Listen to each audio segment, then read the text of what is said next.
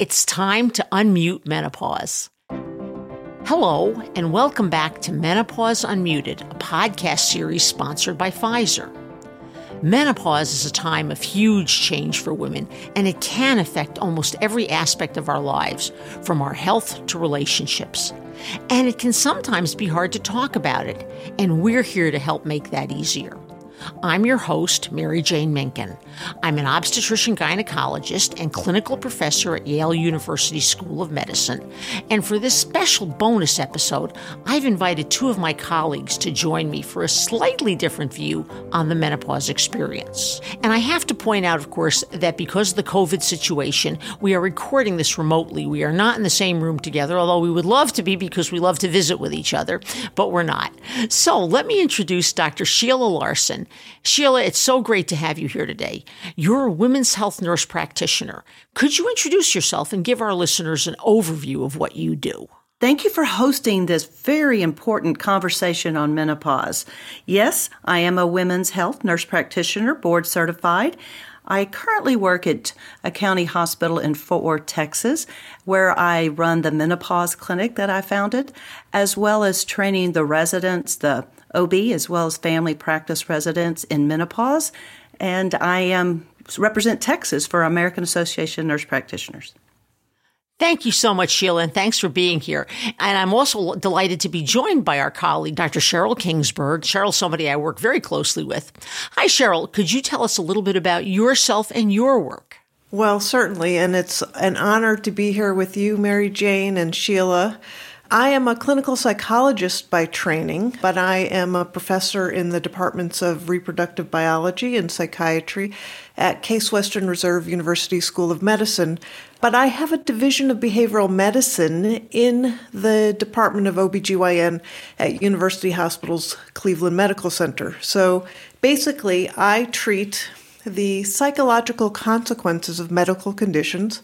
The perfect fit for me is in the middle of an OBGYN department where every department should have behavioral medicine. Unfortunately, that's not here yet, but hopefully across the country it will.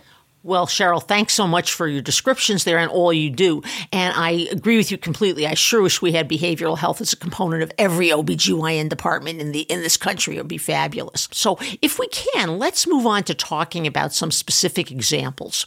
And we're going to start with what can be the most unsettling time for a woman, diagnosing menopause. For many women, menopause can just creep up on them. And for others, it's like hitting a brick wall. Boom, you're there. So although it might be clear that something's not right, menopause isn't always the first thought. I want to start with this reflection from Carla, if we may. I would say in the beginning stages, I probably experience mood swings, insomnia, slight depression, low energy, so those were the initial, um, and kind of just kind of like blah. I don't know if blah is blah a word. just kind of just kind of felt like I was in a cloud, just not feeling my typical self. Sheryl, does that sound familiar to you? All too familiar, Mary Jane. We're certainly not aging like women did a generation ago. Think about it. Ads for menopause hormone therapy from the 1960s showed images of little old ladies with blue hair and wrinkles. now, what do we see? We see models for menopause ads that are blonde, they're tanned, they have white teeth, they're dressed for their Pilates class or for their next 5K run. So, no wonder Carla didn't realize that she was beginning to experience symptoms of perimenopause. And, you know, menopause is that moment in time reflecting 12 months after a woman's very last period, but it's that time leading up to and maybe sometimes just past that final period, that perimenopause, when the ovaries are slowing down and the hormones are shifting and changing, that many find the most difficult because that's the time when most women will have the most symptoms. They're going to have mood swings or what she called feeling blah. And they don't know to identify it as related to menopause. And I have to say, clinicians, they're not telling women what to expect. You know, to be fair, we often don't get that training in medical school or nurse practitioner school or residencies. And so they don't know to ask about those symptoms. They don't know to warn women that they should expect that this might be coming. Thank you so much, Sheryl, on that, because I think that's really important. And to emphasize to our healthcare providers that might be listening to us too. Shelagh, can I ask you, what if the initial conversation with that healthcare provider is embarrassing or stressful for the patient? Any, any ideas, suggestions that she might use? Well, I think it goes both ways. I start my conversation usually around 35. Um, I kind of give them a warning and say, you know, at 40, we start mammograms. And 40, you may start noticing around that time, along with your eyes going, your ovaries, hormones are going to start going. If you have a patient that is starting to talk about periods have become lighter, periods have become heavier. That's also a good time. Also, it's a good time if they come in and say, you know, I've kind of had a loss of sex drive. Um, we, that's also a, a dive in to um, to see what's going on with your hormones. Hey, Mary Jane, can I jump into what Shelagh just was talking about? Absolutely. Because you know, my guess is if I walked into Shelagh, I would tell her every single thing that is in my head and in my heart. But there are so many women who go to their nurse practitioners or OBGYNs and are uncomfortable. They don't know what they should be asking. They're uncomfortable about disclosing things like loss of sex drive. And so when I'm educating residents and physicians, I am always trying to tell them, please don't wait for the patient because oftentimes they'll think, hey, my, my patients love me, they trust me. If they had a symptom or a problem, they would bring it up. And the patient is sitting there praying, would you please ask me about my hot flashes or would you please ask me about my sex life? Because they don't know it's okay to bring it up. So what I'm trying to do is teach clinicians bring it up because patients are waiting and they think either it's a natural part of aging, so I should just learn to live with it, or it's not appropriate to bring up with my doctor or nurse practitioner, so I'm not going to. So there's this conspiracy of silence. So I really urge all the listeners look, if nobody's asking you, please bring it up. It really is the place to ask. If nobody's asking, you bring it up or find somebody who will. Thank you so much, Sheryl, for that. And and that's a wonderful point. And as, as I try to stress to anybody asking me about, you know, how do you handle menopause? Well, you want to be with a provider that listens to you. That's really important. And you've just said that very eloquently. And there's no sin in finding another provider if you don't feel comfortable with that provider. And that person can be your nurse practitioner. That person can be your nurse midwife. That person can be your OBGYN, your primary care person. But just you want to be somebody you're comfortable with. So that's, that's very, very important.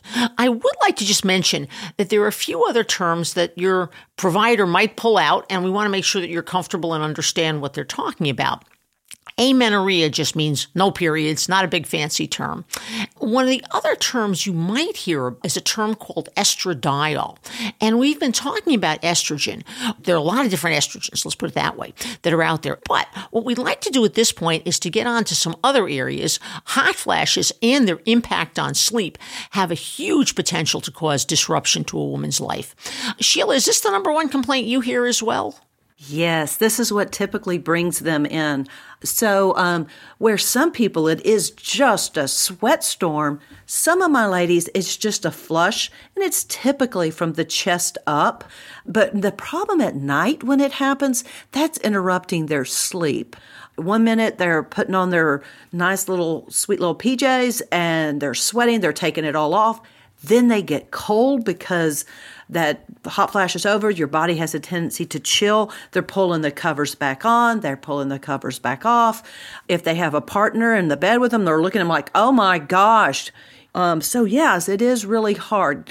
Many of my ladies like, how do I address this? What do I need to do? Have a fan, you know, have covers that are easy to pull on, pull off. There are cooling pillows out there now. There's fans that can go underneath your sheets. There's all kinds of different non hormonal things that you can do besides freezing your family out in the rest of the house. so you can actually just do it to your bed. And a lot of my girls, I will tell them it also, before you go to eat, do not eat anything hot, real spicy, or anything like that. Um, many times anxiety can do it. So please don't right now, don't watch the news if it makes you anxious. Exercise during the day that will help you perhaps sleep through some of this. We talked about estradiol. Mary jane you talked about estradiol. Estradiol is our energy hormone. Hence when it spikes that's typically when we get these hot flashes or we get these anxiety uh, feelings of anxiety. Progesterone i always call it my chill out hormone. Hmm. so typically that's the first hormone that we start to decrease in and so um, that's our that's what helps us sleep at night i know you say try to lose some of the anxiety but breathe through it is the best thing that you can do at the moment Excellent uh, advice from Shelagh. And I'd like to do a little more discussion on heat and sleep, which have been brought up already, but let's talk a little bit more and we'll see what Catherine has to say. I would wake up in the middle of the night absolutely soaking wet, drenched in sweat, like I'd taken a shower. And that would happen sometimes three and four times a night. So that was really the first experience of menopause where I was like, whoa, okay, nobody told me about this. And from there, it was obviously sleepless nights and more fatigue and brain fog. Hot flashes and their impact on sleep have a huge potential to cause disruption to a woman's life. Sheryl, how do you talk to your patients about handling hot flashes? One thing I do is I, I, talk to women about why hot flashes happen. Hot flashes occur because estrogen helps the body control their temperature regulation. And that actually happens in the brain. So when estrogen declines, then that kind of, that regulator goes a little bit off track the body has a much narrower, or the brain has a much narrower range of what is considered normal body temperature, and it often incorrectly perceives that it's warmer than it should be. And what happens? That sends a message to send blood flow to the skin surface. Why? To heat it up and cause perspiration to cool it down, which is why you go from feeling hot to then sweating profusely. So, just a couple of words that we've brought up over the last uh, few comments here. Uh, one word that you may hear, uh, this is to our listeners, that you may hear your provider use or something like vasomotor symptoms. That's another very fancy word for hot flash. So, and by the way, some people use the term hot flush instead of hot flash. So, vasomotor symptoms encourage all these temperature regulatory issues. This is Menopause Unmuted, where we talk about real women's menopause stories. I'm your host, Mary Jane Minkin, and I'm very pleased today to be joined by women's health nurse practitioner Shelagh Larson and behavioral psychologist Dr. Sheryl Kingsberg. And if you'd like to find out more, please visit menopauseunmuted.com or talk with your healthcare provider. Although these are frequently reported symptoms of menopause, the vaginal and sexual aspects are some of the hardest for women and their partners to talk about. But menopause doesn't have to mean the end of your sex life, and it doesn't mean that you have to live in long term discomfort. Women who are able to talk about sex with their partners have higher self esteem. So these barriers are definitely worth tackling. Let's listen to Catherine.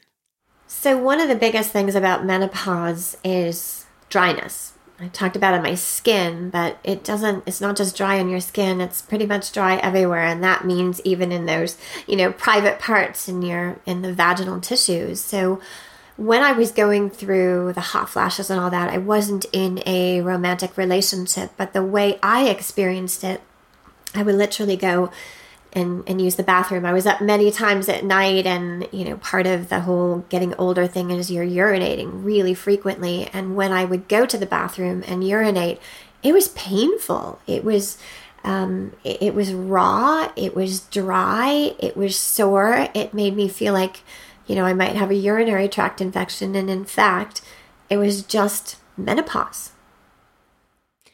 Shelagh, can we start with the basics? Could you explain what is going on in the vagina during menopause and how that can feel for a lot of women? Yes, thank you, Mary Jane. I usually tell my ladies a kind of a little story, and that helps them understand. The cells with estrogen are like big, fat, juicy grapes. And as we begin to lose estrogen, those grapes become raisins and start to lose their moisture. Those raisins will ultimately become like crackers, nice and dry. So it isn't your imagination. Your cells have really literally dried out. And in the vagina, with the big, fat, juicy grapes, you have lubrication. So sex is not painful. It's got moisture, it has elasticity, um, and so therefore typically enjoyable. You get those raisins, now all of a sudden, oh yeah, it's starting to pinch here, pinch there, and you're not going to want to do something that hurts. Thank you so much, Shelagh. So, yes, let's be honest, menopause can affect your intimate relationships and your sex life, as we hear from Shanoa. But one night, I remember my, my husband was approaching me in an intimate way, and it just started to, rather than turn me on, make me really agitated. And that was really interesting because there was nothing going on between us, like we weren't having an argument or a fight. We were just in a very loving moment. But I just remember his touch started to feel almost like sandpaper, so irritating to me. And no matter what he started to do that night, it just increased my irritation. And then as we started to move forward into intimacy, it became so uncomfortable, like so painful. And I I remember going through it because I was waiting for my body to operate like normal and to get wet and to have that kind of satisfaction that I was so used to, but nothing occurred. And that was the very beginning. Isn't she being really honest? But Sheryl, what's your response to her comments? Well, too many women uh, suffer like she did. They suffer in silence. And in fact, um, one study I published of women who had uh, vulvovaginal atrophy showed that uh, one fourth of them uh, who were having pain with penetration were still having intercourse at least once a week anyway. So um, I'd actually like to talk a little bit about what that term is. When we talk about vulvovaginal atrophy, we actually call it genitourinary syndrome of menopause now. And we call it GSM for short. And most women don't know that it's related to menopause because while everybody knows hot flashes and night sweats, they don't know that it is that GSM is related to that same loss of hormone. The couple is greatly impacted by sexual problems. It's, it it, it kind of takes two to tango. First of all, let me remind everybody out there even if you don't have a partner, you're entitled to good sex, and self pleasuring is still uh, something that you're entitled to. But if you do have a partner, once there's a problem, both partners are impacted. So do other things, which actually is helpful for the couple to figure out new ways to be uh, erotic together, um, but I want to make sure that you pay attention to is your loss of interest because it hurts, because nobody would want to do something that hurts, well, that's terrific. And one of the other things, just to clarify, that if you hear your provider talking about some fancy terms, the fancy word for painful intercourse that uh, providers may often use is dyspareunia. Just means having painful sex, which unfortunately a lot of folks with menopause can develop. But the good news is lots of things that you can do about it. Shelagh, your thoughts on this topic? We hear this a lot. My relationship's great, except I just don't have the drive.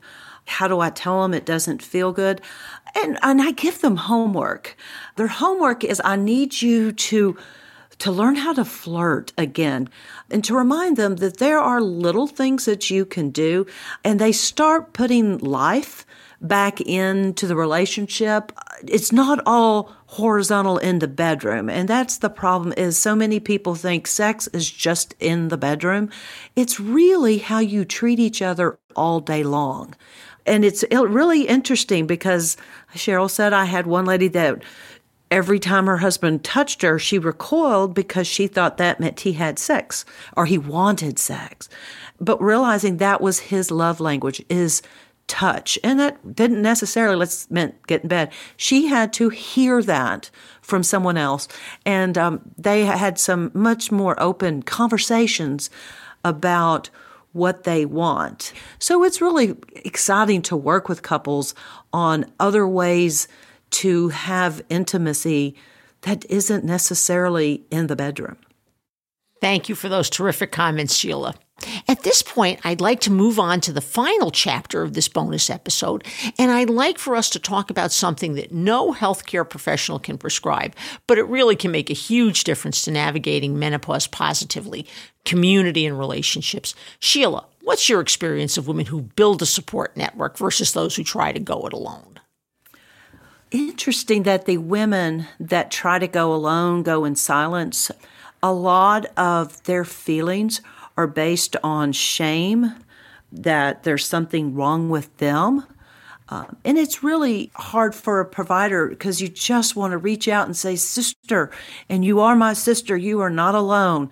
And um, I often tell them, I said, Now it sounds like you've crossed over and you're into the menopause world. Welcome, welcome to the menopause.